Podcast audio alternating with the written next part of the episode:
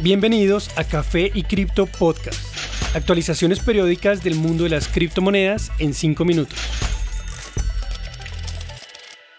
Buen día y bienvenidos a Café y Cripto Podcast. Soy Elizabeth y esta es la actualización para hoy viernes 18 de febrero de 2022.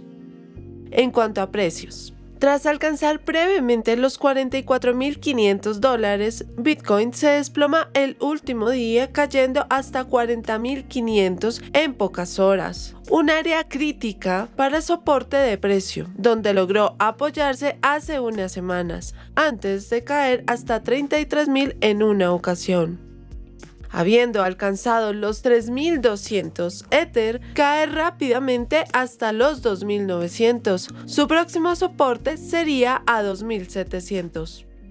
En esta misma tendencia, BNB cae desde los 440 hasta los 400 dólares, un punto crítico de soporte donde ha detenido su caída múltiples veces. XRP cae 8%, llegando a 0.78 dólares. Su próximo soporte sería a 0.7. Cardano se ubica nuevamente a 1.03 dólares, valor que no ha perdido desde enero de 2021, un punto muy importante de soporte.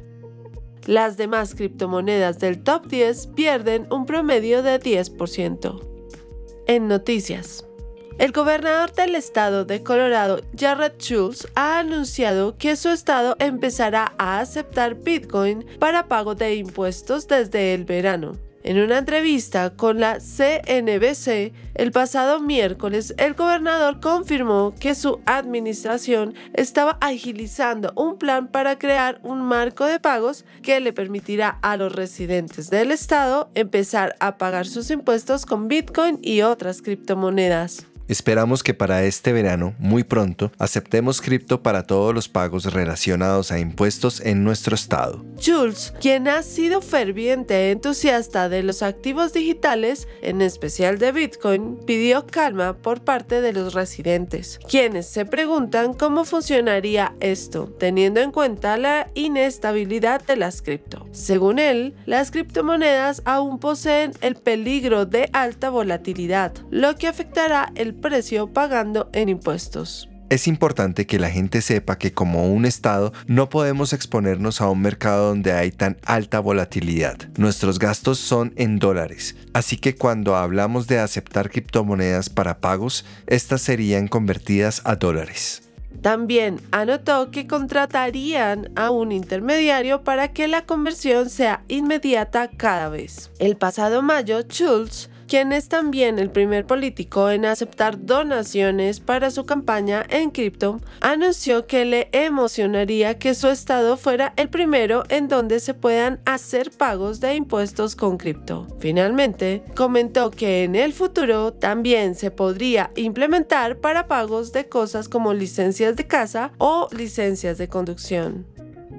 ConocoPhillips, una de las petroleras más grandes del mundo, empezó a usar su excedente de gas para hacer minado de Bitcoin. Según un reporte reciente, la compañía dijo que planea ejecutar un piloto de plan en Bakken, una región rica en petróleo del norte de Dakota, donde se han estado vendiendo sus excesos de gas a compañías de minado de Bitcoin. De acuerdo a uno de los representantes de la firma, la decisión de entrar en este negocio va en línea con los objetivos de reducir y eventualmente eliminar la quema de gas lo más pronto posible. Esta compañía, que opera en 14 países, ha publicado varios reportes explicando su intención de reducir las emisiones. Adicionalmente, ha mostrado su interés en tecnologías que puedan ayudar a lograr este objetivo. A pesar de no haber revelado quién se hará cargo del minado o de los términos de este plan piloto, cuenta con suerte de tener la facilidad del minado de Bitcoin cerca. Compañías como Cruise Energy o la rusa Gazpromneft ya han empezado a minar con sus excesos de gas.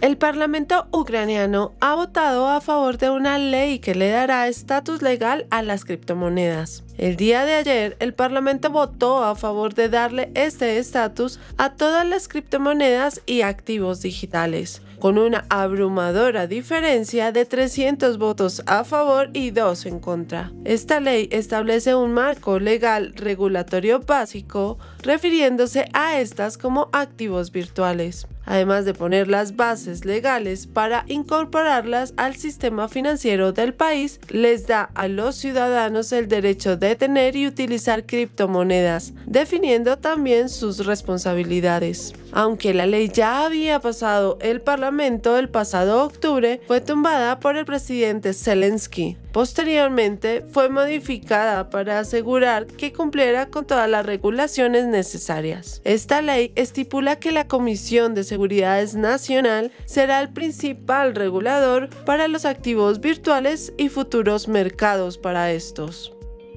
Gracias por acompañarnos en este episodio. Recuerden seguirnos en nuestras redes sociales, Instagram, Twitter y TikTok, donde nos encuentran como Café y Cripto. Y no olviden, la cadena de bloques vino para quedarse. Los artículos y análisis mencionados en este podcast no constituyen una recomendación u oferta de inversión ni una promesa de resultados futuros. Haremos todo lo posible para garantizar la precisión de la información incluida en este podcast sin asumir ninguna responsabilidad por información faltante o incorrecta. Las operaciones con criptomonedas implican un elevado riesgo, incluyendo pérdida parcial o total del capital invertido y pueden no ser adecuadas para todos los inversores.